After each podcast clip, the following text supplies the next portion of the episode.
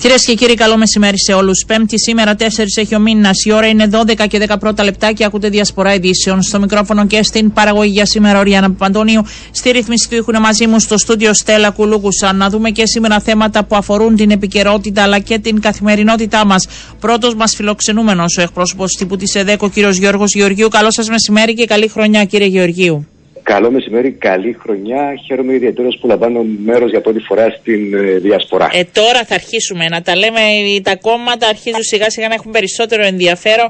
Είναι και η προεκλογική περίοδος αρχίζει σιγά σιγά. Αλλά να σας ρωτήσω αρχικά, πριν από λίγο ο πρόεδρος Χριστοδουλίδης, απευθυνόμενος προς τους υπουργούς, του είπε ότι δεν θα το μάθουν από τις εφημερίδες τυχόν σκέψεις τους σε σχέση με ανασχηματισμό. Τους θεωρεί συνεργάτες. Εσάς σας θεωρεί συνεργάτες, συζήτησε με την ΕΔΕΚ ε, σε σχέση με προβληματισμό του για ανασχηματισμό κύριε Γεωργίου; Α, τώρα δεν αποκλεί το άλλο. Φυσικά και είμαστε συνεργάτες, αλλά όχι, ε, δεν έχει μιλήσει μαζί μας ε, για τέτοιου είδους ε, θέματα και δεν είχαμε ενημέρωση για την συνέντευξη του Προέδρου.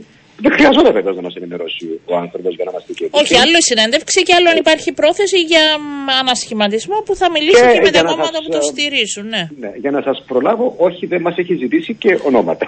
Μάλιστα. Γιατί ε... φαντάζομαι ότι αυτό είναι το ενδιαφέρον και μπορώ να το γνωρίζω. Όχι, και για να γνωρίσουμε και αν υπάρχουν και ονόματα και αν υπάρχουν και συζητήσεις κατηδίαν, έστω με τους αρχηγούς, δεν υπάρχει κάτι τέτοιο. Δεν γνωρίζω ούτε με τον κύριο Σιζόπουλο να υπήρξε οποιαδήποτε ε, επικοινωνία. Ναι, ναι. Αυτό ακριβώς γνωρίζω και εγώ γιατί καταλαβαίνετε ότι είναι και κάποια ζητήματα τα οποία χειρίζονται οι αρχηγοί. Ε, δεν σημαίνει ότι πρέπει να ξέρουμε τα πάντα, αλλά επειδή καταλαβαίνω ότι είναι ιδιαίτερο ενδιαφέρον σε αυτό το ζήτημα, ε, ερω, ερω, ερωτηθείς ο κ. Σιζόπουλος, είπε όχι, δεν είχε καμία ε, επικοινωνία για αυτό το ζήτημα, ούτε έχει, το έχει ζητηθεί, μας έχει ζητηθεί ως ΕΔΕΚ να δώσουμε κατάλογο ονομάτων κτλ. Σε σχέση με, τες, με τα όσα δεν ξέρω αν εξελίσσονται στο Κυπριακό. Μετά όσα παρακολουθούμε τις νέες αν θέλετε διεργασίες τοποθετήσεις ανθρώπων ε, πώς τις παρακολουθεί η ΕΔΕΚ; Πιστεύετε ότι υπάρχει αυτή την ώρα ή θα γίνει μια προσπάθεια να επαναρχίσουν οι διαπραγματεύσεις; Αυτό που μπορούμε να σχολιάσουμε ε, είναι αυτό που βλέπουμε μέχρι στιγμής. Υποτίθεται αναμένεται από μέρα σε μέρα ή από ώρα σε ώρα ο επίσημος ε, διορισμός της ε, κυρίας Ολγκίν Γκουεγιάρ στη θέση της απεσταλμένης του Γενικού Γραμματεία για το Κυπριακό. Με ρόλο, όπως ε, γνωρίζουμε υποτίθεται όλοι, να διερευνήσει την ε, πιθανότητα για επανέναρξη των διαπραγματεύσεων. αυτό που θα μπορούσα να σχολιάσω είναι πάρα πολύ καλά την εντελώς, το χάσμα που επικρατεί μεταξύ των δύο πλευρών. Από την μια πλευρά είναι Νίκος Χριστοδουλίδης που έχει επιδείξει όλη την καλή θέληση που θα μπορούσε να επιδείξει από την στιγμή που έχει αναλάβει την Προεδρία σε ό,τι αφορά το Κυπριακό. Σε κάποιο βαθμό μάλιστα που μπορεί και εμείς να μην ε, ήμασταν ιδιαίτερως ικανοποιημένοι. Ε, αλλά καταλαβαίνουμε ότι ε, ο πρόεδρος έχει ε, την ε, αρμοδιότητα να χειριστεί αυτού του είδους τα θέματα. Και από την άλλη πλευρά βλέπουμε την τουρκική πλευρά που δεν σταματά καθημερινά να επαναλαμβάνει τις εξωφρενικές μέχρι σχιζοφρενικές αξιώσεις για αποδοχή της λεγόμενης κυριαρχικής ισότητας και του λεγόμενου ισότιμου καθεστώτος για να επαναρχίσουν οι διαπραγματεύσεις. Έχετε δώσει... Ναι. Δεν ξέρουμε η κυρία Ολκίνη Κουεγιάρ πώς θα χειριστεί το ζήτημα όταν διοριστεί, όταν ανακοινωθεί επισήμως και όταν κατέλθει στην Κύπρο. Έχετε δώσει λίστα με ανθρώπους που μπορούν να βρεθούν στη διαπραγματευτική ομάδα από πλευράς ΕΔΕΚ προς τον πρόεδρο της Δημοκρατίας; Ε, εξ όσων γνωρίζω, έχει δοθεί, έχουν δοθεί κάποια ονόματα για την ομάδα Κυπριακού. Ναι, ναι μάλιστα. Έχει ολοκληρωθεί αυτό το θέμα για την ΕΔΕΚ. Δόθηκα, γιατί κάποια κόμματα είναι σε εκκρεμότητα, γι' αυτό ρωτάω. Γιατί η ΕΔΕΚ έχει δώσει. Ναι, ε, η ΕΔΕΚ συμπεριφέρεται θα μας πείτε ποια είναι; Όχι, δεν μπορώ. Μάλιστα. ε, ε, η ΕΔΕΚ συμπεριφέρεται θεσμικά, νομίζω, με άψογο τρόπο υπό την άποψη ότι έχουμε στηρίξει την υποψηφία του κ. Χριστοδουλίτη, έχουμε συμμετάσχει στη διαμόρφωση του προεκλογικού του προγράμματος και έχουμε συμβάλει στην εκλογή του. Από εδώ και πέρα ε, και ο κ. Χριστοδουλίδης ε, και εμείς ε, έχουμε μια πάρα πολύ καλή συμφωνία ότι κανένας δεν θα αποτυγετήσει κανένα. Έτσι. Ε, στηρίζουμε, αλλά έχουμε τις δικές μας απόψεις σε διάφορα θέματα. Είναι πάρα πολύ καλά γνωστές. Ε, θα συνεχίσουμε να στηρίζουμε την κυβέρνηση και θα συνεχίσουμε εκεί που έχουμε διαφωνίες να τις καταθέτουμε, όπως έγινε και πρόσφατα με το θέμα του λεγόμενου ειδικού δικαστηρίου ναι. εκποίηση. Έχετε παράπονα από τα άλλα δύο κόμματα, Δίκο και Δίπα, που στηρίζουν επίσης την ε, τον Νίκο Χριστοδουλίδη και την Προεδρία τους σε σχέση με τις συνεργασίες που πιθανόν να σας άφησαν εκτός εν ώψη δημοτικών εκλογών γιατί έγινε ένα μεγάλο παζάρι. Δεν είναι αυτό παραπονιάριδες. Ε, Εμείς θα πω κάτι, κύριε Παπαντώνη. Πείτε. Ότι από την πρώτη στιγμή, όταν έγιναν κάποιες διακηρύξεις περί καθολικής συνεργασίας κτλ., είχαμε πει ότι αυτό το πράγμα δεν μπορεί να γίνει. Οι εκλογές για την τοπική αυτοδιοίκηση ανέκαθεν ήταν αυτής της φύσεως. Γιατί κανονικά τα κόμματα θα πρέπει να λαμβάνουν σοβαρά υπόψη αυτό που διακηρύσουν, και δεν ξέρω αν το λαμβάνουν όμως υπόψη, αυτό που θέλουν οι τοπικές κοινωνίες. Άρα είναι αδύνατο να συνεργαστείς καθολικά με έναν ή με δύο ή με ξέρω εγώ πώς. Ναι, αλλά επικροτείται λοιπόν. συνεργασίε, ειδικότερα τα μικρότερα κόμματα, γιατί όχι να μην προχωρούσε συνεργασίες. Δεν μπορούμε να μην κάνουμε συνεργασίε, ειδικότερα τα μικρά κόμματα, σε ό,τι αφορά τις δημαρχίες ή και τώρα αυτό το νέο θεσμό των προέδρων των επαρχιακών α, οργανισμών. Είναι αυτονόητο ότι τα μικρά κόμματα δεν διεκδικούν δημαρχίες παντού και δεν διεκδικούν τους προέδρους των επαρχιακών οργανισμών. Από εκεί και πέρα είναι φυσιολογικό να γίνονται συνεργασίες, αλλά δεν μπορούν να γίνουν συνεργασίες καθολικές. Γι' αυτό και εμείς και εκδώσαμε επίσημη απόφαση της Κεντρικής Επιτροπής ότι δεν θα πάμε σε καμιά καθολική συνεργασία, αλλά θα εξετάσουμε κατά τόπους αυτό που θέλουν Νιώθετε οι κοινωνίες ικανοποιημένοι από τις συνεργασίες που έγιναν; Ε, εμείς ε, νιώθουμε ικανοποιημένοι γιατί ναι, θεωρούμε ότι ε, στην, στην πλειονότητα των περιπτώσεων ικανοποιούμε αυτό που θέλουμε, που είναι το καλό της κοινωνίας. γι' αυτό υπάρχουν περιπτώσεις που έχουμε συνεργαστεί, που θα συνεργαστούμε, ε, που έχουμε συμφωνήσει τέλος πάντων συνεργασία με το ΑΚΕΛ. Υπάρχουν άλλες περιπτώσεις με το Δημοκρατικό Συναγερμό και με το Δημοκρατικό Κόμμα και με τη Δημοκρατική Παράταξη. Άρα ε, θεωρώ ότι ε, οι τοπικές εκλογές δεν είναι εθνικές εκλογές, είναι τοπικές εκλογές και έτσι πρέπει να τις αντιλαμβάνονται τα κόμματα. Ε, πότε θα δούμε το ευρωψηφοδέλτιο της ΕΔΕΚ; Θεωρώ ότι θα ανακοινωθεί είτε τέλη Ιανουαρίου είτε πολύ νωρίς το Φεβρουάριο.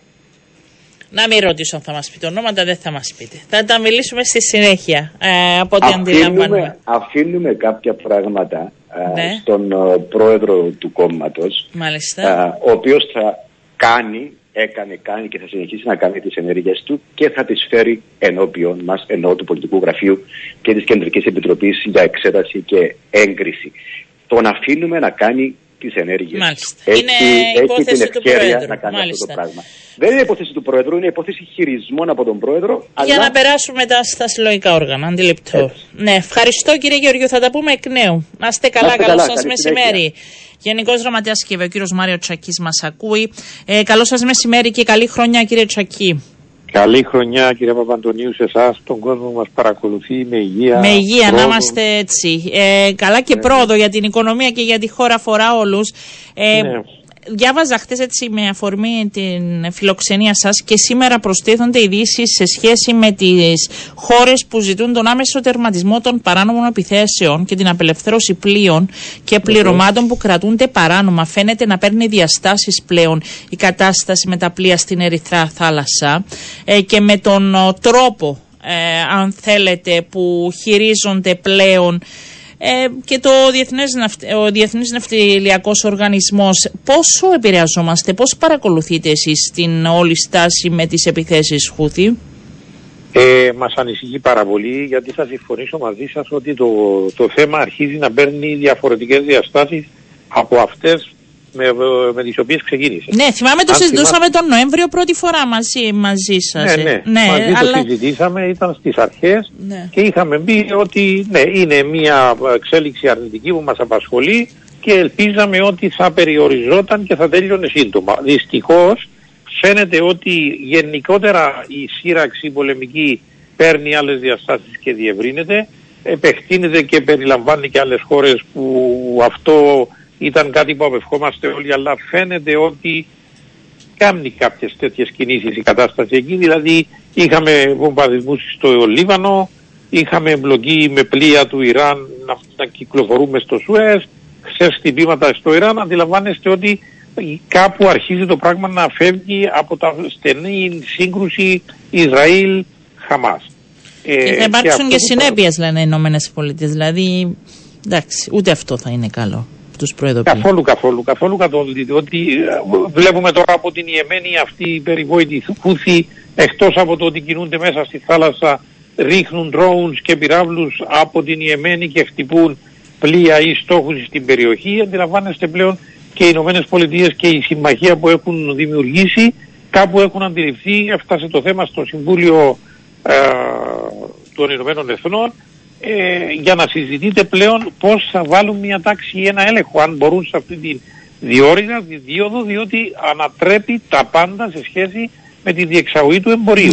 Είμαστε παρατηρητές ή μας επηρεάζει και άμεσα σε κάποια Είμαστε, όχι, δεν είμαστε απλοί παρατηρητές. Μας επηρεάζει διότι και δικά μας φορτία που έρχονται ή πάνε προς την περιοχή της Κίνας και λοιπά από Ιαπωνίας και αυτή την πλευρά του πλανήτη mm-hmm. ε, διακινούνται με, με συγχωρείτε μέσα από τη διόρυγα. Άρα έχουμε φορτία που φτάνουν ή φεύγουν από την Κύπρο και επηρεάζονται. Τώρα επειδή σκεφτείτε, φανταστείτε κάπως τώρα τη διαδρομή, τα πλοία που ξεκινούσαν από την Κίνα και τις χώρες αυτές για να έρθουν στην Ευρώπη και στην Αμερική περνούσαν μέσα από ναι, τη διόρυγα τους έβλεπα έβρισκαν πρώτα ναι. την Κύπρο, ήταν, ήταν η, η Κύπρος μέσα στο ρούν των πλοίων, ξεφόρτωναν τα εμπορεύματα που μας αφορούσαν είτε στην Κύπρο ή αν ήταν κάπου πιο μεγάλο πλοίο σε κάποιο γειτονικό λιμάνι και συνέχιζαν την πορεία τους.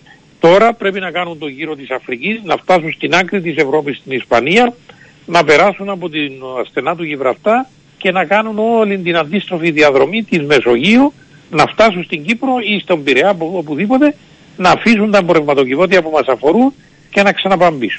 Έχουμε εμπόρευμα που αυξήθηκαν οι τιμές λόγω αυτής της διαδρομής που μας περιγράφεται, ήδη δηλαδή; Ε, δεν έχω μια τέτοια ενημέρωση. Αναμένω όμως ότι μέσα στις επόμενες μέρες τα φορτία που θα φτάσουν θα είναι με τα αυξημένα τέλη από, τις, ε, από τις εταιρείες. Και από ό,τι έχουμε ενημερωθεί μιλούμε τώρα για περι, περισσότερον από διπλασιασμό.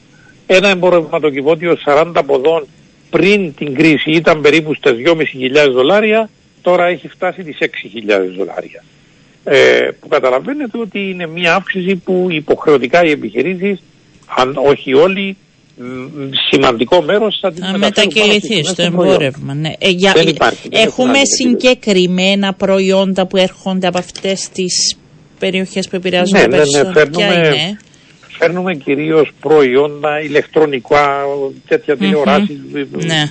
όλα ηλεκτρικά είδη, όλα. Ναι. Ηλεκτρικά και ηλεκτρονικά είδη. Φέρνουμε αυτοκίνητα από την περιοχή, Φέρνουμε έπιπλα, ρούχα, παπούτσια, πολλά καταναλωτικά άλλα προϊόντα ε, και κάποιες Είναι πολλά.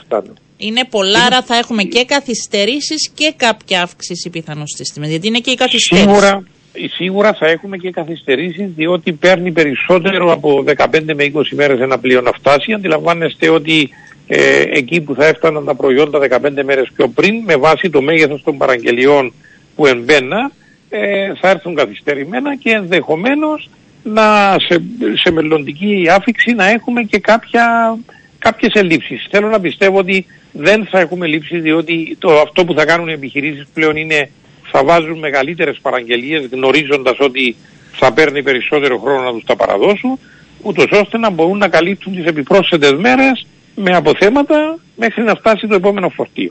Ναι. Σίγουρα θα έχουμε όμως αυξήσεις. Ναι. Αυτό είναι αναπόφευκτο δυστυχώς. Είναι αυξήσεις που σε αυτό το ποσό προστίθονται και οι αυξήσεις στα τέλη στα λιμάνια μας. Γιατί είχαμε και αυξήσεις στα τέλη στα λιμάνια μας από 1η Ιανουαρίου, έτσι. Να το, να το διευκρινίσουμε αυτό. Ναι. Ε, όσον αφορά το κομμάτι του λιμανιού που είναι τα εμπορευματοκιβώτια, αυτό που, το, που διαχειρίζεται η Eurogate, εγώ είχα μιλήσει με, τους, με τον διευθυντή της Eurogate πριν τα Χριστούγεννα και με έχει διαβεβαιώσει ότι δεν προτίθενται να βάλουν αυξήσεις πάνω στις ταρίφες φέτος γιατί δεν προκύπτει και ανάγκη να επιβάλλουν αυξήσεις με βάση το δίκτυο που χρησιμοποιείται. Άρα εκεί σίγουρα δεν έχουμε. Άρα δεν όσον, έχουμε, αφορά, ναι. όσον αφορά τις άλλες δύο εταιρείες, την P&O και την uh, DP World που διαχειρίζονται το γενικό φορτίο και τις λιμενικές υπηρεσίες, εκεί από ό,τι έχω ενημερωθεί από τους ίδιους ε, χθες, ενδεχομένως να έχουμε κάποιες αυξήσεις, μικρές δεν φαίνεται να είναι πολύ μεγάλες αυξήσεις, δηλαδή είναι της τάξης μέγιστον 5% αλλά δεν είναι 5% επί της αξίας των εμπορευμάτων, είναι 5% πάνω στις λιμενικές υπηρεσίες που προσφέρουν. Σίγουρα θα είναι μια αύξηση που δεν είναι θετική εξέλιξη, για να το ξεκαθαρίσω, ναι. Αλλά δεν είναι σίγουρα του μεγέθους που είναι οι αυξήσεις με τις μεταφορές των εμπορευματοκιβωτών. Το ΚΕΒΕ βλέπει με θετικό μάτι το 24 σε σχέση με τις επενδύσεις και τις επιχειρήσεις και το οικονομικά ο κέρδος.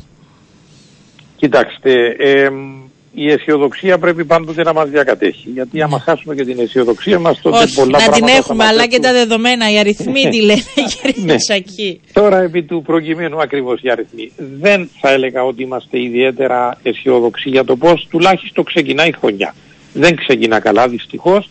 Κουβαλούμε όλα τα προβλήματα του 23 που είναι γνωστά πληθωρισμός, κόστος ενέργειας, τιμή ηλεκτρικού ρεύματος, επιτόκια, α, και ό,τι άλλο αρνητικό είχε φέρει, συν προστίθονται σε αυτά δυστυχώς όλα αυτά που έχουμε αναφέρει προηγουμένως. Ναι. Με αυτά τα δεδομένα το, το πιθανότερο σενάριο είναι ότι θα έχουμε μία μείωση της οικονομικής δραστηριότητας διότι όσο αυξάνονται τα κόστη περισσότερο οι επιχειρήσεις ε, δυσκολεύονται να κρατήσουν τις τιμές σταθερές περισσότερος κόσμος δυσκολεύεται να αγοράσει ή να προμηθευτεί τις υπηρεσίες που θέλει και αυτό έχει τις συνέπειες του μέσα σε μια οικονομία.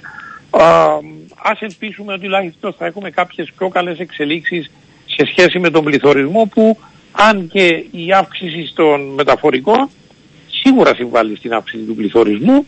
Ε, τα Γιατί είναι και οι φόροι πράσινης ενέργειας, έτσι θα έχουμε αυξήσεις γενικότερα στις τιμές των μεταφορικών αεροπλάνων. Η Κύπρος δυστυχώς είναι Ακριβώς και... και τα πλοία. Και τα πλοία, ναι, πλοία και αεροπλάνα. Ε, οδικές και μεταφορές γενικά. Οι μεταφορές γενικά η ρήπη που έχουμε να πληρώνουμε όσον αφορά την παραγωγή Ανησυχείτε ιδιαίτερα για κάποια ομάδα επιχειρήσεων; Ότι θα περάσουν πιο δύσκολα ή όχι; Εντάξει, είναι κάπως δύσκολο να το προσδιορισεις Ευχόμαστε ότι ο τουρισμός που είναι η κινητήρια, η πιο μεγάλη οικονομική δραστηριότητα αν θέλετε στη χώρα δεν θα επηρεαστεί σημαντικά από τις ε, εξελίξεις και τα γεγονότα στο Ισραήλ.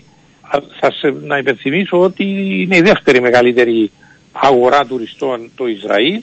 Ε, με μια χώρα σε πόλεμη κατάσταση αντιλαμβάνεστε μάλλον θα έχουμε μειωμένους αριθμούς ε, αφήξεων. Φυσικά έχουμε ακόμα δύο-τρεις μήνες μέχρι τον Απρίλιο που ξεκινά. το χοντρικό λιανικό εμπόριο πιστεύω ότι θα κινηθεί πιστεύω στα ίδια επίπεδα ίσως κάπως πιο μειωμένα το 24 δεδομένου ότι πάντοτε παραμένουν οι συνθήκες που έχουμε σήμερα. Ναι. Ε, στον κατασκευαστικό τομέα σίγουρα θα υπάρχει μια μικρή κάμψη ενδεχομένως λόγω της ακρίβειας των επιτοκίων που ε, τα επιτόκια σχετίζονται άμεσα με ναι. τον κατασκευαστικό τομέα. Όταν κάποιος αγοράζει ένα διαμέρισμα, ένα σπίτι είναι μεγάλη δαπάνη, ε, το ύψος των επιτοκίων επηρεάζει τη δόση εκεί ενδεχομένως να έχουμε κάποια έτσι, μείωση ε, των αγορών γιατί όλο και περισσότερος κόσμος μπορεί να δυσκολεύεται να ανταποκριθεί στις δόσεις. Εν πάση περιπτώσει θα είναι πιο προσεκτικός. Να σας ρωτήσω και, κάτι, και κάτι άλλο κύριε Τσακή, παράλληλο γιατί είναι πολλά και παράλληλα τα θέματα που ξεκινούμε το 2024 ήταν και το και μέσα από τις οργανώσεις που ε, τοποθετήθηκαν σε σχέση με τις διευκολύσεις καλύτερα με το χρόνο που εξετάζονται οι αιτήσεις για εργοδότηση ε, των τρίτων χωρών. Έχετε κάτι νεότερο ως προς αυτό το αίτημα σας; Το νεότερο που έχουμε είναι το αποτέλεσμα της συνάντησης που είχαμε με τον Υπουργό Εργασίας περί τα τέλη του Δεκέμβρη πριν τα Χριστούγεννα όπου εκεί μας ανακοίνωσε κάποια μέτρα, κάποιες κινήσεις εσωτερικές ε, που έχουν αποφασιστεί με σκοπό την επιτάχυνση της εξέτασης των, αιτή, των αιτήσεων για παραχώρηση αδειών από τρίτες χώρες. Αυτό έχει να κάνει λίγο περισσότερο μάλλον με την ταχύτητα εξέτασης των αιτήσεων. Εκείνο που εμείς ξέρουμε είναι ότι υπάρχει σοβαρή έλλειψη εργατικού δυναμικού, οι εταιρείες θέλουν κόσμο να εργαστούν και εκεί πρέπει να δεχτεί και το Υπουργείο και το συνδικαλιστικό κίνημα ότι φτάσαμε πλέον σε σημείο που δεν μπορούμε να καθυστερούμε άλλο. Δεν μπορεί να καθυστερεί άλλον η απόφαση ότι πρέπει να δοθούν πρόσθετες άδειες στις επιχειρήσεις να φέρουν κόσμο γιατί αν το καθυστερήσουμε και αυτό κύριε Παπαντονίου σε συνδυασμό με κάποια υποτονικότητα της οικονομίας ε, να ξέρετε ότι θα πάρουμε ακόμα πιο κάτω την οικονομία. Φανταστείτε να έχεις κάποια δουλειά να γίνει και να μην έχεις κόσμο να κάνεις και αυτή που έχεις τη δουλειά να, να εξυπηρετήσεις. Άρα εμείς ε, το βάζουμε ξεκάθαρα και προς τον Υπουργό και το ξέρει, το έχουμε μπει κατ' επανάληψη και προς το συνδικαλιστικό κίνημα ότι αυτή η αιμονή να είναι αρνητική στο να δοθούν άδειες δεν βοηθά την ανάπτυξη των επιχειρήσεων της οικονομίας και κατ' επέκταση και την διαφύλαξη των θέσεων εργασίας και των ομοιών να απολαβούν των εργαζομένων. Πώς απαντάτε όμως και στις συντεχνίες, ακόμη και στο Υπουργείο, ότι πιθανόν η, η χαμηλή μισθή και γενικότερα οι όχι και τόσο καλοί όροι εργασίας που δίνονται από τις επιχειρήσεις να οδηγούν στην έλλειψη προσωπικού ενώ υπάρχει προσωπικό και εντός. Δεν θα συμφωνήσω με αυτή τη θέση κύριε Παπαντονίου. Δηλαδή ο κατώτατος μισθός που έχουμε συμφωνήσει τα χίλια ευρώ από την πρώτη του χρόνου δεν είναι ένας χαμηλός κατώτατος μισθός για τα ευρωπαϊκά δεδομένα.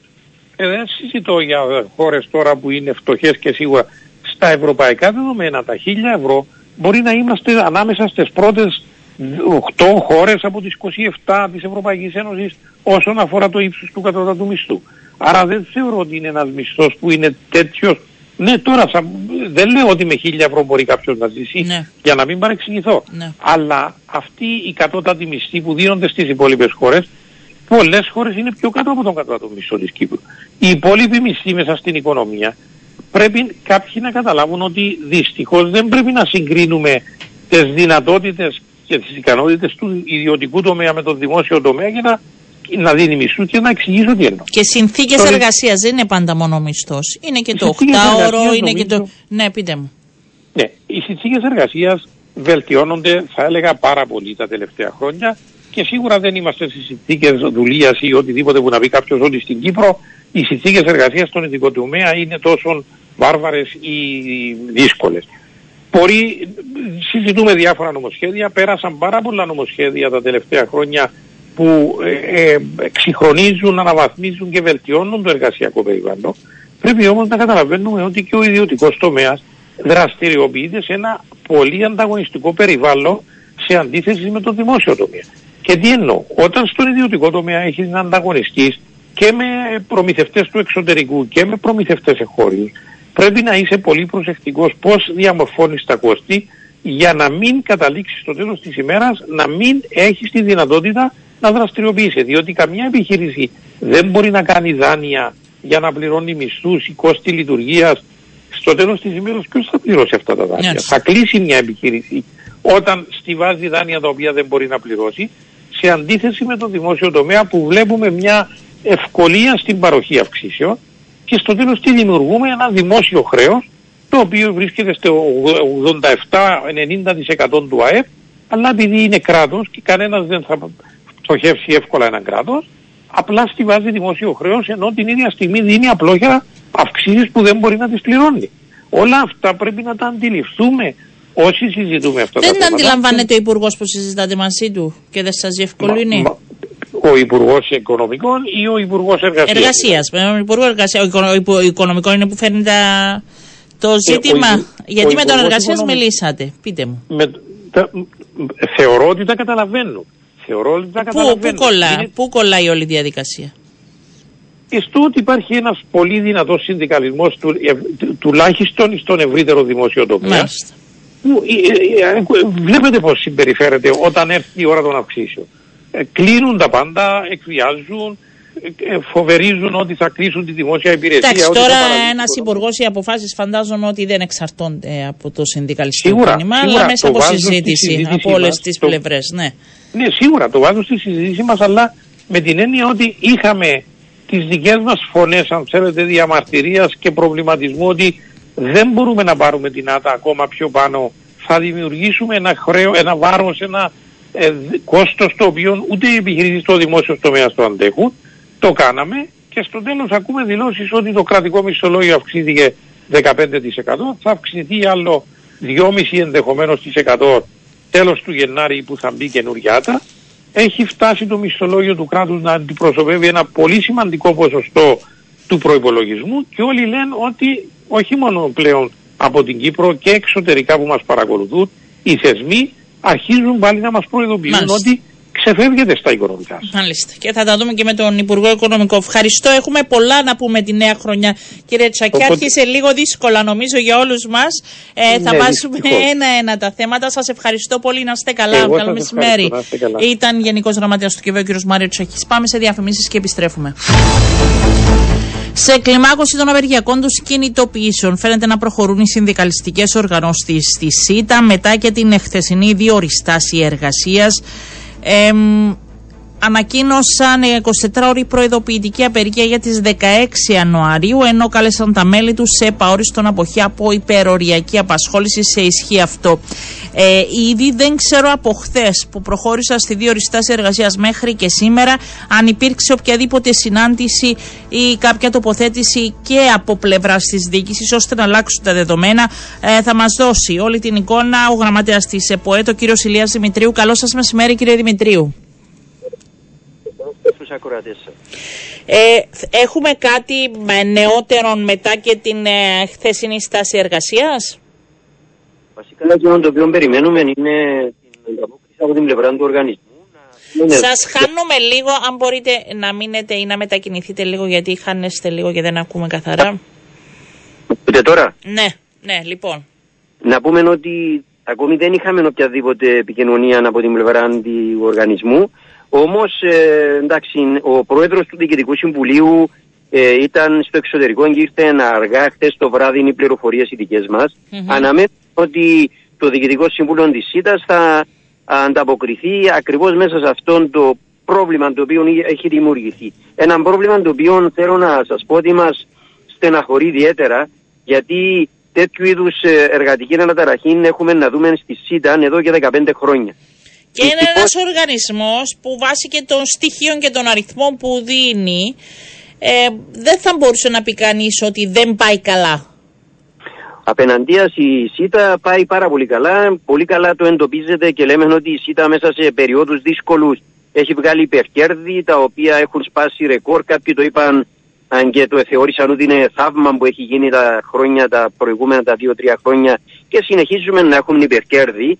Ε, όμως δυστυχώς μια προσπάθεια την οποία ήταν ένα όραμα ε, του Προέδρου του Διοικητικού Συμβουλίου του κ. Ανίδη και μετά όλων εμάς για να προχωρήσουμε σε μια μετεξέλιξη του οργανισμού μέσα στο πλαίσιο της ανταγωνιστικότητας που υπάρχει στις τηλεπικοινωνίες. Αρχίσαμε ένα διάλογο 11 μηνών με τρία κεφάλαια, τα οποία μιλούμε πέραν των 90, 90 με 100 σελίδων έγραφα τα οποία ε, προσπαθήσαμε να βρούμε συνένεση και να βρούμε τρόπο υλοποίησης των διαφορών. Πού δεν συμφωνήσατε, Ποιο είναι το, αυτό το σημείο στο οποίο υπάρχει και σας οδήγησε και στη χθεσινή διοριστάση εργασίας; Ναι, αυτό το οποίο είχε προκύψει ήταν ότι τρεις μέρες πριν τα Χριστούγεννα ήρθε η τελική πρόταση του οργανισμού, όπου εκεί που ε, εμείς θεωρούσαμε ότι θα πηγαίναμε πάρα πολύ καλά και θα τα βρίσκαμε, ε, έχει δημιουργηθεί ένα θέμα όσον αφορά την αφισβήτηση κατά την άποψη τη δική μας της προσπάθειας ε, του εισαφισβήτησης του δημόσιου χαρακτήρα που είναι η ΣΥΤΑ, δηλαδή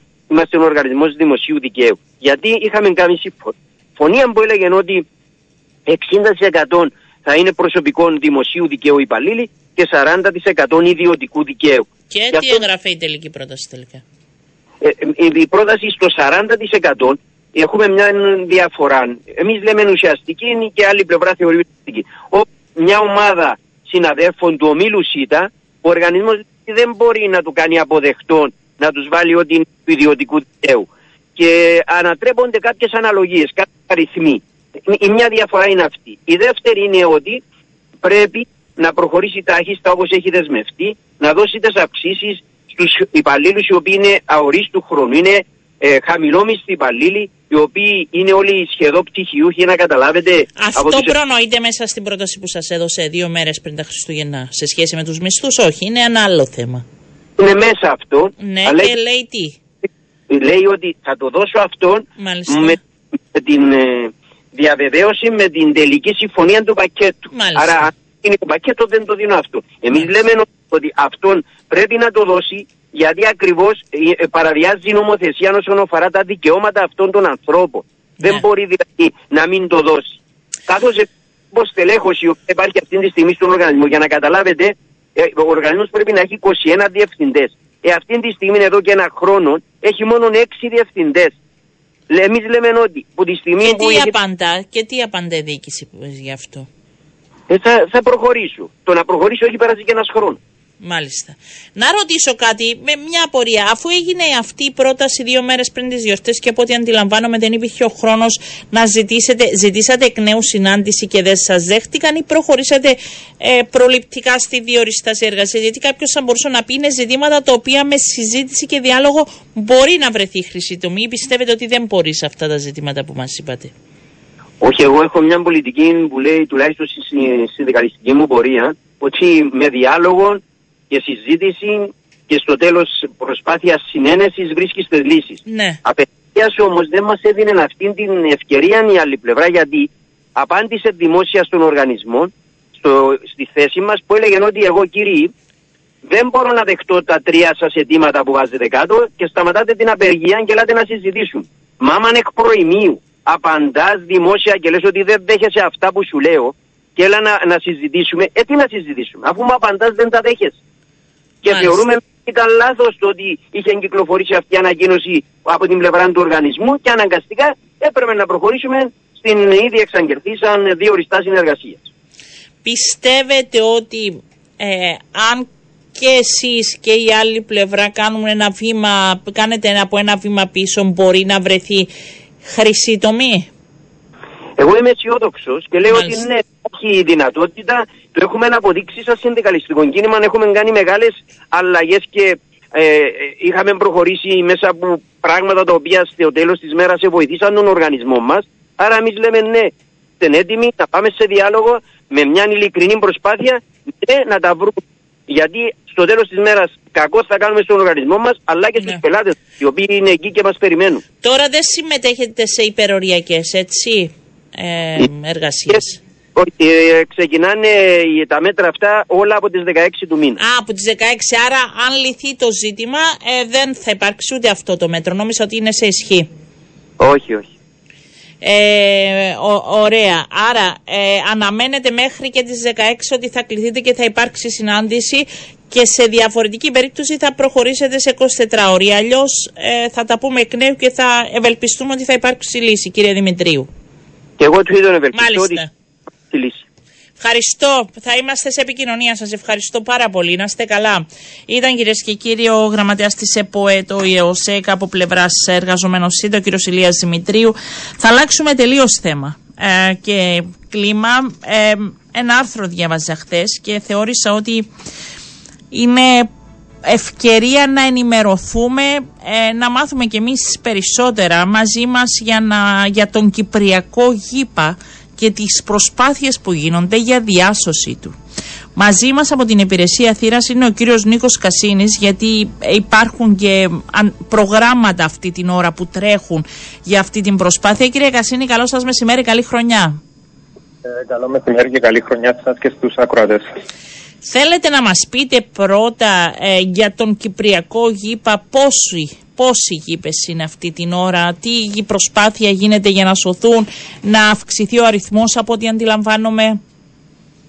Ναι, ο Κυπριακός γήπας α, είναι ένα από τα πλέον κινδυνεύοντα είδη πουλιών, αγρίων πουλιών στην, στην Κύπρο. Γιατί, Ε, ρωτάω είναι εγώ είδος τώρα το γιατί οποίο- δεν, ε, δεν γνωρίζω καθόλου, γιατί τόσο πολύ; Είναι είδος το οποίο τις τελευταίες δεκαετίες, α, περισσότερο από δεκαετίες, ίσως τα τελευταία 50 χρόνια ε, έχει μειωθεί, μειώνεται ε, χρόνο με το χρόνο και έχει φτάσει στα πρόθυρα της εξαφάνισης. Γι' αυτό και έχουν γίνει κάποιες προσπάθειες που χρονολογούνται ε, από εδώ και 20 χρόνια περίπου Ναι. ε, για την ε, προστασία και την ε, αναστροφή αυτής της ε, πτωτικής τάσης Ε, με αποκορύφωμα τι εισαγωγές λοιπόν τόσο από την Κρήτη προ δεκαετία και τι πιο πρόσφατες από την Ισπανία μέσω του Ευρωπαϊκού Προγράμματος Η Ζωή με τους Γήπες που, που υλοποιείται από το 2019 και λίγη το καλοκαίρι του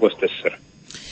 Ε, να, ανθρώπινος παράγοντας είναι η, η αιτία για μείωση ή είναι φυσική εξέλιξη; Ε, είναι ο ανθρώπινος παράγοντας που είναι ο κυριότερος λόγος για τα περισσότερα είδη που εξαφανίζονται παγκοσμίως και κυρίως η εκτεταμένη χρήση δηλητηριασμένων δολωμάτων στην ύπεθρο και η διατάραξη των οικοτόπων των ειδών ε, για διάφορους λόγους. Λόγω αναπτύξεων, λόγω άλλων αλλαγών στη χρήση γης, ε, στη χτινοτροφία κλπ.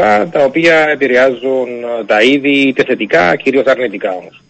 Σε αυτή την προσπάθεια ε, που μετράει πλέον από ό,τι αντιλαμβάνομαι πως μας είπατε πολλά χρόνια, υπάρχει αποτέλεσμα; Ε, θα έλεγα ότι αν δεν γινόταν αυτή η προσπάθεια δεν θα είχαμε καθόλου, καθόλου. Ε, στην Κύπρο αυτή τη στιγμή. Ε, λόγω αυτών των προσπαθειών ε, έχουμε αυτή τη στιγμή περί τα 30 πουλιά, τα περισσότερα είναι ισπανικά βέβαια που πετούν στους κυπριακούς ουρανούς και έχουμε ακόμα 15 σε εκλογών προσαρμογής που έχουν έρθει τα μέσα του Δεκέμβρη, πρόσφατα δηλαδή, από την Ισπανία και θα απελευθερωθούν το καλοκαίρι. Δηλαδή χωρίς αυτές τις ε, ε, εμβολιασμούς από το εξωτερικό δεν θα είχαμε πουλιά αυτή τη στιγμή στην Κύπρο ή θα είχαμε μερικές μονάδες μόνο ε, στα πρόθυρα της εξαφάνισης. Και είναι πουλιά ο Κυπριακός γήπος με ιδιαίτερα χαρακτηριστικά; Ε, δεν θα το έλεγα. Ε, βασικά ο, ο Γήπας ο Πυρόκους ε, απαντά και στην Ισπανία που είναι και η χώρα προέλευσης των περισσότερων πουλιών που έχουν έρθει στην Κύπρο. Η Ισπανία έχει το 90 περίπου των γήπων της Ευρώπης. Έχει περίπου 30.000 ζευγάρια γήπες, γι' αυτό και μπορεί και δίνει πουλιά τόσο στην Κύπρο, έχει δώσει πουλιά στην Νότια Γαλλία, έχει δώσει πουλιά στη Βαλκανική. Ε, οπότε η Ισπανία είναι ο κύριος τροφοδότης λόγω του μεγάλου αριθμού γηπών που έχει. Ε, και ο Κύπας έχει έναν πολύ σημαντικό οικολογικό ρόλο του πτωματοφάγου και του καθαριστή της υπαίθρου, οπότε ε, είναι πολύ σημαντικός ο ρόλος του να υπάρχει ε, ως οικολογικός ρόλος στο υπαίθρον αυτόν το είδος. Ε, και το να εξαφανιστεί έναν τέτοιο μεγάλο πουλί είναι μεγάλη απώλεια και μεγάλη ευθύνη ε, για μια χώρα να χάσει ένα μεγάλο είδος. Όπως έχουμε χάσει και στο παρελθόν άλλα είδη, όπως το μαύρο κύπα που έχει εξαφανιστεί εδώ και αρκετές δεκαετίες, που ήταν πολύ πιο σπάνιος βέβαια, αλλά έχει εξαφανιστεί και αυτός από την Κύπρο. Οπότε είναι πολύ σοβαρή ευθύνη η εξαφάνιση ενός είδους από ένα οικοσύστημα. Ε, και ευελπιστούμε, είστε ικανοποιημένος έστω και με αυτό τον αριθμό που καταφέρατε μέχρι αυτή την ώρα; Ο αριθμός είναι, είναι καλός αυτός που έχει εισαχθεί. αποτελείται δυστυχώς από νεαρά πουλιά που είναι αυτά τα νεαρά συνήθως που δίνονται από τις χώρες που που μας δίνουν πουλιά. Αυτά τα πουλιά θα πάρουν 4-5 χρόνια για να αναπαραχθούν. Είναι αργή, πολύ αργή η αναπαραγωγή τους και γίνονται 5 με 6 ετών για να αναπαραχθούν. Οπότε ε, σε βάθος χρόνου είναι το, ε, το στίχημα. Η, συνεισφορά, η συνεισφορά και το ναι. στίχημα και το μεγάλο στίχημα είναι να μειωθούν τα δηλητηριασμένα δολώματα που μπαίνουν στην Κυπριακή Ήπεθρο και πρέπει να αναφέρω και εδώ ότι... Να το λέμε, να το λέμε, ναι να το λέμε, αλλά και να πούμε ότι μέσα στα πλαίσια αυτού του έργου έχουμε και δύο ομάδες ανείχνευσης δηλητηριασμένων δολωμάτων που αποτελούνται από ειδικά εκπαιδευμένους σκύλους, τους οποίους χειρίζονται μέλη της υπηρεσίας Σύρας και Πανίδα. Και αυτά τα, αυτές οι ομάδες προσπαθούν να, να επεμβαίνουν σε περιοχές που έχουν πληροφορίες ότι υπάρχουν δηλητήρια. Είναι παράνομο να βάζει κάποιος έτσι. Είναι παράνομο, είναι παράνομο. Και αν, αν, ε, αν εντοπιστεί, τιμωρείται τιμωρείται, έχει, ε, έχει επιβληθεί ε, εξώδικων πρόστιμων 21.000 ευρώ προδιετία σε άτομο που έχει δηλητηριάσει ε, δύο αετούς και ένα άλλο αρπακτικό στην επαρχία Λεμεσού. Έχουν αρχίσει δηλαδή να φαίνονται τα αποτελέσματα αυτών των, αυτής της καταστολής που γίνεται. Είναι αλλά παγίδες, είναι δηλητήριο για τα συγκεκριμένα πουλιά ή τα χρησιμοποιούν για άλλο σκοπό; Κυρίως για λεπούδε και για σκύλους. Και για σκύλους. Αυτοί είναι οι κύριοι στόχοι και δυστυχώς την πληρώνουν τα πουλιά τα οποία δεν έχουν καμία σχέση με το, με τη ζημιά που ε, πιθανόν να έχει ο Και κάθε ζώο, νομίζω υπάρχουν άλλα μέτρα παρά να δηλητηριάσουμε οποιοδήποτε ζώο. Αυτό Ακριβώς είναι και παράνομο και είναι και μια εγκληματική ενέργεια βασικά. Βεβαίως, βεβαίως. Υπάρχουν ε, και άλλα κυπριακά είδη που είναι προς εξαφάνιση; Υπάρχουν, ε, υπάρχουν και αρπακτικά πουλιά που είναι σπάνια, δεν είναι προς εξαφάνιση, όπως των αετών, των ε, σπιζαετών που και αυτόν υλοποιείται ευρωπαϊκό πρόγραμμα ε, για, για ενίσχυση του πληθυσμού του, του αετού. Ο αετός είναι σε πολύ καλύτερη κατάσταση βέβαια από το Κύπαν, έχουμε περίπου 50 ζευγάρια ε, σε όλη την Κύπρο. Ε, και ο αετός όμως α, επηρεάζεται δυσμενώς από τα δηλητήρια ε, και κάτι άλλο που πρέπει να αναφέρουμε επίσης, εκτός από τα δηλητήρια, ναι. έχουμε και τις προσκρούσεις στο δίκτυο της αρχής ηλεκτρισμού, που έχουμε μια σοβαρή αιτία θανάτου και στο δίκτυο της ΑΕΚ, αλλά και, και ηλεκτροπληξίες πάνω σε πυλώνες της αρχής ηλεκτρισμού, αλλά και πάνω σε άλλες κεραίες, οι οποίες είναι και αυτή μια επιπρόσθετη αιτία θανάτου ε, και για τους γήπες και για τους αετούς αλλά και για άλλα αρπακτικά, μεγάλα αρπακτικά που χρησιμοποιούν πυλώνες ή προσκρούν πάνω σε, σε καλώδια του δικτύου της αρχής ηλεκτρισμού. Άρα Δυστυχώς εκεί... αυτό δεν θα αλλάξει εύκολα. Μιλάμε για ε, υπόγεια αλλά δεν είναι... Ε, έχουμε όμως κάποια συνεργασία με την ΑΕ και προσπαθούμε να, να μπουν κάποιοι, κάποιοι σημαντήρες, τα λεγόμενα Berta inverters όπως λέγονται στα αγγλικά, δηλαδή κάποιοι ναι, σημαντήρες πάνω στα φύρματα που... Είναι κάποια, κάποια, κάποιες μικρές συσκευές οι οποίες ναι. ε, ε, μπορούν να κάνουν πιο εμφανή τα σύρματα ε, και ακόμα και το βράδυ να, να είναι εμφανή για τα πουλιά. Ε, έχουν χρησιμοποιηθεί και χρησιμοποιούνται κατά κόρον σε πολλές προστατευόμενες περιοχές στο εξωτερικό. Έχουν μπει και στην Κύπρο σε κάποιες περιοχές στο παρελθόν και ευελπιστούμε να μπουν σε περιοχές που έχουμε ήδη αναγνωρίσει με βάση τις, τις πτήσεις των πουλιών ε, Όπως και για να μονοθούν και κάποιοι πυλώνες που είναι ιδιαίτερα επικίνδυνοι τόσο για γήπες αλλά και για ετού που έχουμε βρει πουλιά με ηλεκτροπληξία, που έχουν πεθάνει με ηλεκτροπληξία ε, σε όλη την Κύπρο, όχι μόνο στις περιοχές του λοιπόν, αλλά και σε άλλες περιοχές της Κύπρου και στη Λευκοσία και στην επαρχία Λάρνακας.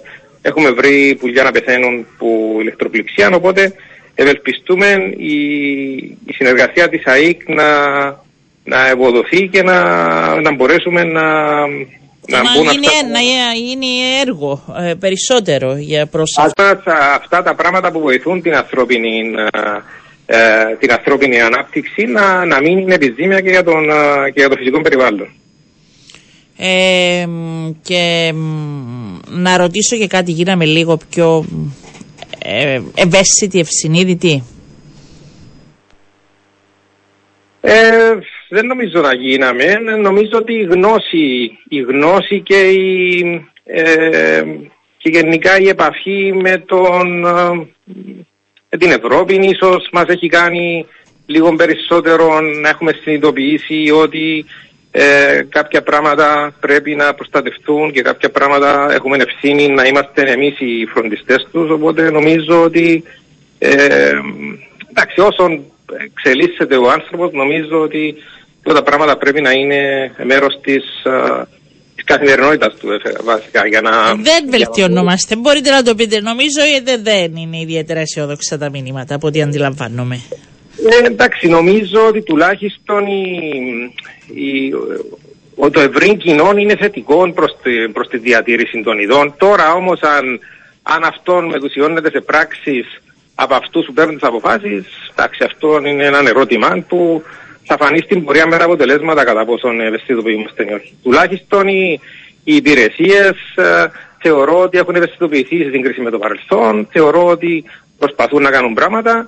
Ε, Εντάξει, ελπίζουμε να ακολουθηθεί και εντάξει, είναι και κάτι το μακροπρόθεσμο, διότι ναι. αυτό μπαίνει και μέσω της εκπαίδευσης από τα σχολεία. Καταλαβαίνετε, έχουμε και με άλλο Και μέσα, οπότε... όχι, και μέσα από τα μέσα ενημέρωσης, δηλαδή, να σας πω αλήθεια, δύσκολα φιλοξενούμε τέτοια θέματα. Συνήθως να σας πω ότι την υπηρεσία θύρας τη θυμόμαστε μόνο άμα είναι περίοδος κυνηγιού ή καλά είναι να τη θυμόμαστε και σε άλλες περιπτώσεις.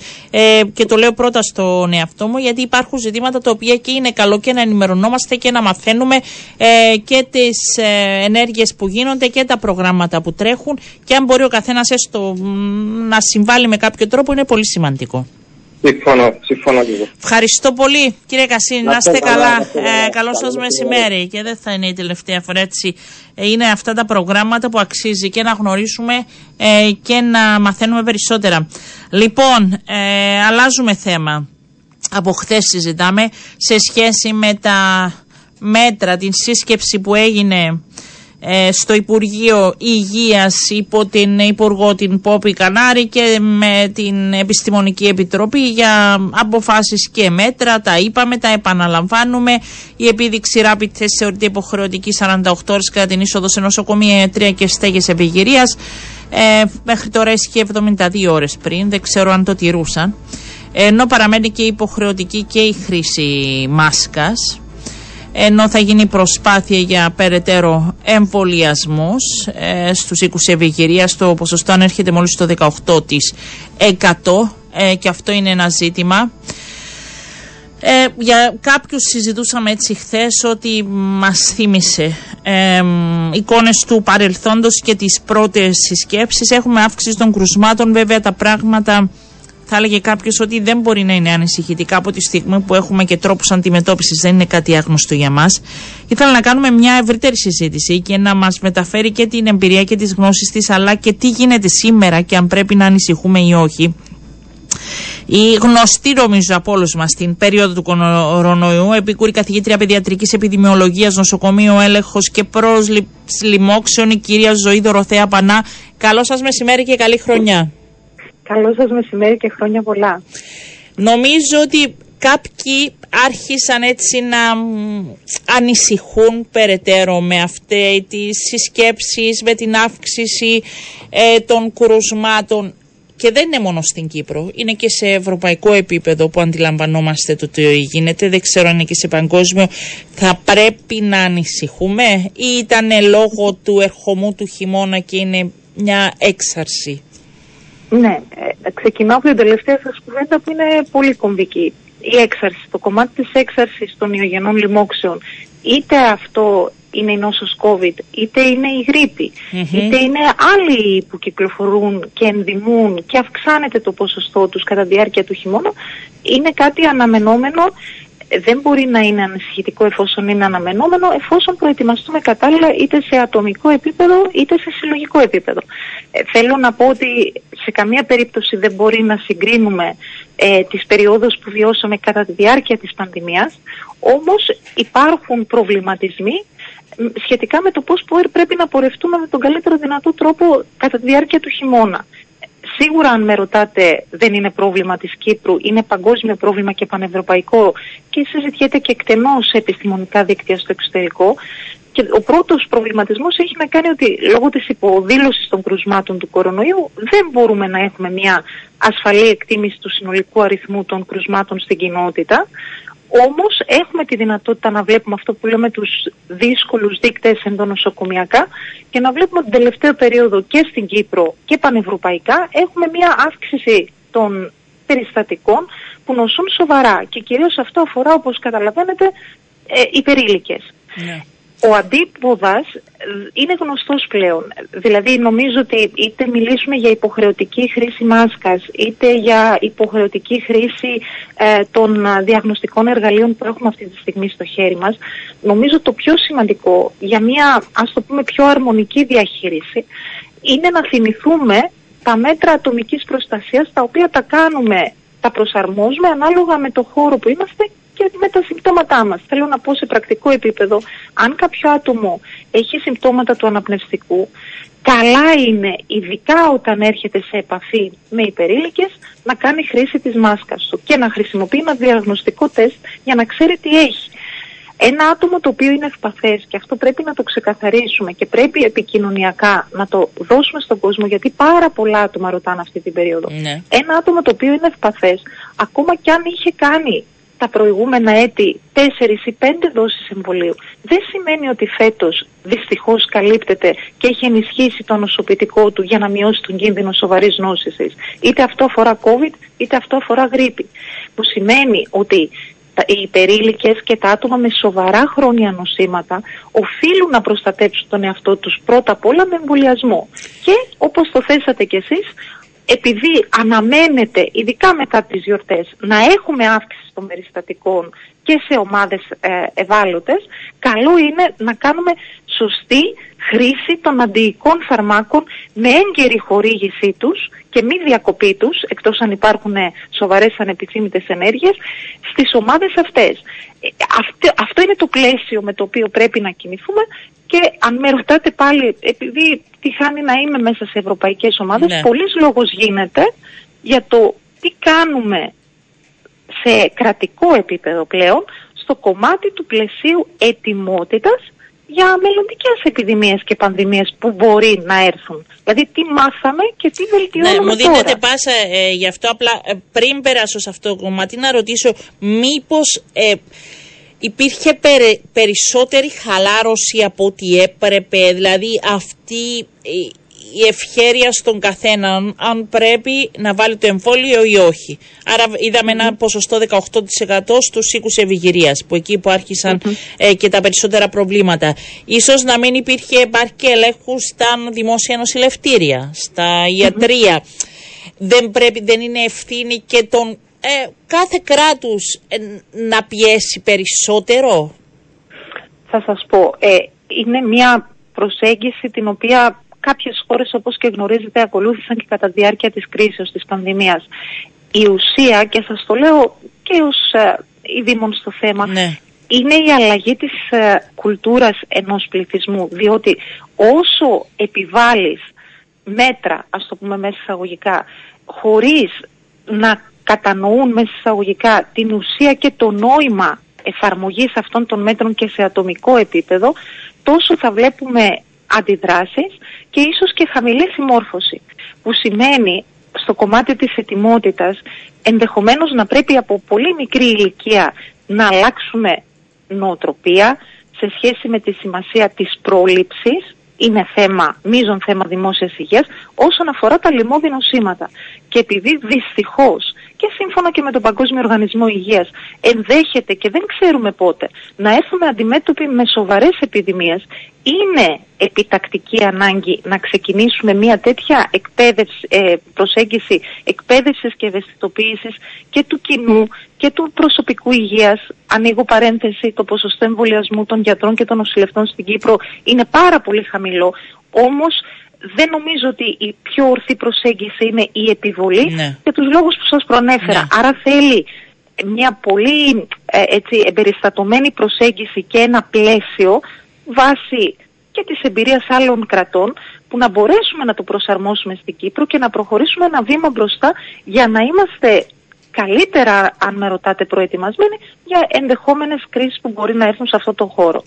Και θα ρωτήσω και για τα παιδιά, ε, για τα βρέφη κυρίως. Υπάρχει αυτή η παιδεία ή αυτή η ενημέρωση πλέον από πλευράς παιδιάτρων προς τους γονείς για τους χειρισμούς που πρέπει να γίνουν; Γενικά το λέω και με την ιδιότητα, η πρώτη μου ειδικότητα είναι παιδίατρος ναι. και θεωρώ ενδεχομένως να είμαι και προκατηλημένη ότι οι παιδίατροι γενικά είναι πολύ ευαισθητοποιημένοι στο κομμάτι του εμβολιασμού ως ένας αδιαμφισβήτητος τρόπος πρόληψης λιμωδών νοσημάτων και ένας σημαντικός πυλώνας δημόσιας υγείας τον οποίο τον εφαρμόζουν ε, κατά το δοκούν στην πράξη, στην κλινική τους πρακτική. Δηλαδή ε, αυτό σας το λέω που λέμε το χέρι μας στην καρδιά. Όμως η προσέγγιση των γονέων, γιατί είναι εύλογο να έχουν κάποιους να ακούνε ουσιαστικά κάποιες πληροφορίες που μπορεί να μην είναι τεκμηριωμένες ή να είναι ε, κατά το ίμιση καλά από ε, ε, ερμηνευόμενες, πολλές φορές μπερδεύουν τους γονείς. Άρα ο ρόλος του παιδιάτρου είναι να είναι ξεκάθαρος, ώστε να δώσει και στους γονείς την πεποίθηση ότι ο εμβολιασμός είναι βασικό εργαλείο στο να προστατέψουν το παιδί τους, μαζί με βασικά με άλλα μέτρα, πάλι θα πω, ατομικής προστασίας ή προστασίας γενικότερα του κοντινού περιβάλλοντος. Ε, άρα πάλι πάμε στο κομμάτι που σας είπα της ευαισθητοποίησης και της εκπαίδευσης συγκεκριμένων ομάδων, γιατί καλός ή κακός ε, από τη μία πλευρά η παραπληροφόρηση όσον αφορά τα λοιμώδη νοσήματα και τον εμβολιασμό υπάρχει και θα υπάρχει και βλέπουμε και παγκόσμια να υπάρχει μετά την πανδημία μία μείωση της εμβολιαστικής κάλυψης στα παιδιά και σε άλλα λοιμώδη νοσήματα που μπορεί δυστυχώς στο μέλλον να οδηγήσουν σε εξάρσεις και να δούμε πρακτικά λοιμώδη νοσήματα που και εμείς ε, οι παιδίατροι τα έχουμε ξεχάσει. Άρα είναι ένα θέμα δυναμικό, ένα θέμα που μας αφορά, είναι μείζον θέμα δημόσιας υγείας και λόγω του μεταναστευτικού και λόγω της κλιματικής αλλαγής. Ε, δεν είναι, δηλαδή πρέπει να είναι από τα πρώτα θα μπορούσα να πω στην προτεραιότητά μας πρέπει να έχουμε στο χώρο της υγείας. Είναι θέμα ποιότητας και ασφάλειας. οπότε όπως καταλαβαίνετε οφείλουμε όλες οι ομάδες που ασχολούμαστε με αυτόν τον τομέα ναι. να συνδεθούμε και να δούμε ποιο είναι το πλαίσιο που προχωράμε στο μέλλον. Και υπάρχει βοήθεια γιατί είναι και η προτεραιότητα της Ευρωπαϊκής Επιτροπής όλα αυτά που σας λέω. Και επανέρχομαι σε ευρωπαϊκό επίπεδο αν θέλετε θα το κρατήσω εδώ επειδή έχετε και συνεχή επαφή με τους συναδέλφους και παρακολουθείτε την εικόνα και των υπολείπων χωρών. Είμαστε έτοιμοι; Η Ευρώπη και η κάθε χώρα να αντιμετωπίσει μια νέα πιθανή πανδημία; Δυστυχώς η απάντηση, αν θέλω να το πω απλοϊκά, είναι όχι για όλα τα κράτη-μέλη, βέβαια με μια διαβάθμιση. Και αυτό δεν το λέω εγώ. Πάντοτε θα ήθελα να είμαι ένας φερέγγιος Υπάρχει παγκόσμια μελέτη ναι. πρόσφατη που δημοσιεύτηκε το Νοέμβριο με δείκτες αντικειμενικούς που έδειξαν πρακτικά ότι το πλαίσιο ετοιμότητας των κρατών και των κρατών μελών στην Ευρώπη δεν είναι αυτό που θα επιθυμούσαμε μετά την πανδημία. Του αντίον ε, υπάρχει, δεν θα πω τη λέξη χαλάρωση που αναφέρατε, αλλά και σε ανθρώπινο επίπεδο έτσι μια απομάκρυνση από όσα άσχημα βιώσαμε κατά τη διάρκεια της πανδημίας και δεν υπάρχει οι, επεν, οι κατάλληλες επενδύσεις, η κατάλληλη θέληση ε, ώστε να προχωρήσουμε αυτό που σας είπα ένα βήμα μπροστά. Οπότε η αλήθεια είναι πως δεν είμαστε προετοιμασμένοι. Επίσης δεν είμαστε όλοι ειδικοί πάνω στο θέμα. Θεωρώ ότι η Κύπρος έχει τα ειχέγγυα για πολλούς λόγους να παίξει ρόλο μοντέλου για την Ευρώπη στο κομμάτι της βελτίωσης των υποδομών, στο θέμα της ετοιμότητάς μας. Για πολλούς λόγους το θεωρώ. Έχουμε πάρα πολύ μεγάλο όγκο ειδικών στη χώρα μας. Είμαστε ένα μικρό κράτος μέλος με πολύ σοβαρή θέση, με σημαντικές συνεργασίες και αν το θελήσουμε μπορούμε από εκεί που έχουμε δυστυχώς πολύ άσχημες πρωτιές αυτή τη στιγμή να ανατρέψουμε αν το θελήσουμε πραγματικά ναι. και ειδικά αυτοί που λαμβάνουν τις αποφάσεις να λειτουργήσουμε συνεργικά και να αλλάξουμε το τοπίο. Σε αυτή τη φάση σίγουρα δεν είμαστε. Αν, αν, αν σας ρωτούσα βάσει και των στοιχείων που έχετε, αφού μιλάτε με στοιχεία από τον Νοέμβριο, που ποιες κινήσεις, ίσως κάποιες κινήσεις mm-hmm. θα μπορούσαν να γίνουν, ποιες είναι αυτές που θα μπορούσαν να γίνουν, άρα να αλλάξουν και τα δεδομένα; Ναι, πολύ ωραία ερώτηση. Σε αυτό το, σε αυτό το report την αναφορά που σας ανέφερα ναι. χρησιμοποιούσαν αντικειμενικούς δείκτες σε διάφορα πεδία. Εκεί που είδαν ότι πραγματικά όλα τα κράτη υστερούμε είναι αυτό που σας ανέφερα και πριν και είναι ιδιαίτερα κομβικό το κομμάτι της συνεχούς εκπαίδευσης και ευαισθητοποίησης ομάδων και ειδικά του ιατρονοσηλευτικού προσωπικού αλλά και του ευρύτερου κοινού των ασθενών είναι βασικός πυλώνας και πρέπει να εστιάσουμε γιατί δεν κοστίζει και πολλά. Από εκεί πέρα το κομμάτι των επενδύσεων, επειδή όπως ξέρετε μιλούσαμε για τα mRNA εμβόλια, τα οποία πραγματικά απέδειξαν την αξία τους, όμως θέλουμε να έχουμε στη φαρέτρα μας εξέλιξη στην τεχνολογία όσον αφορά την πρόληψη λιμωδών νοσημάτων.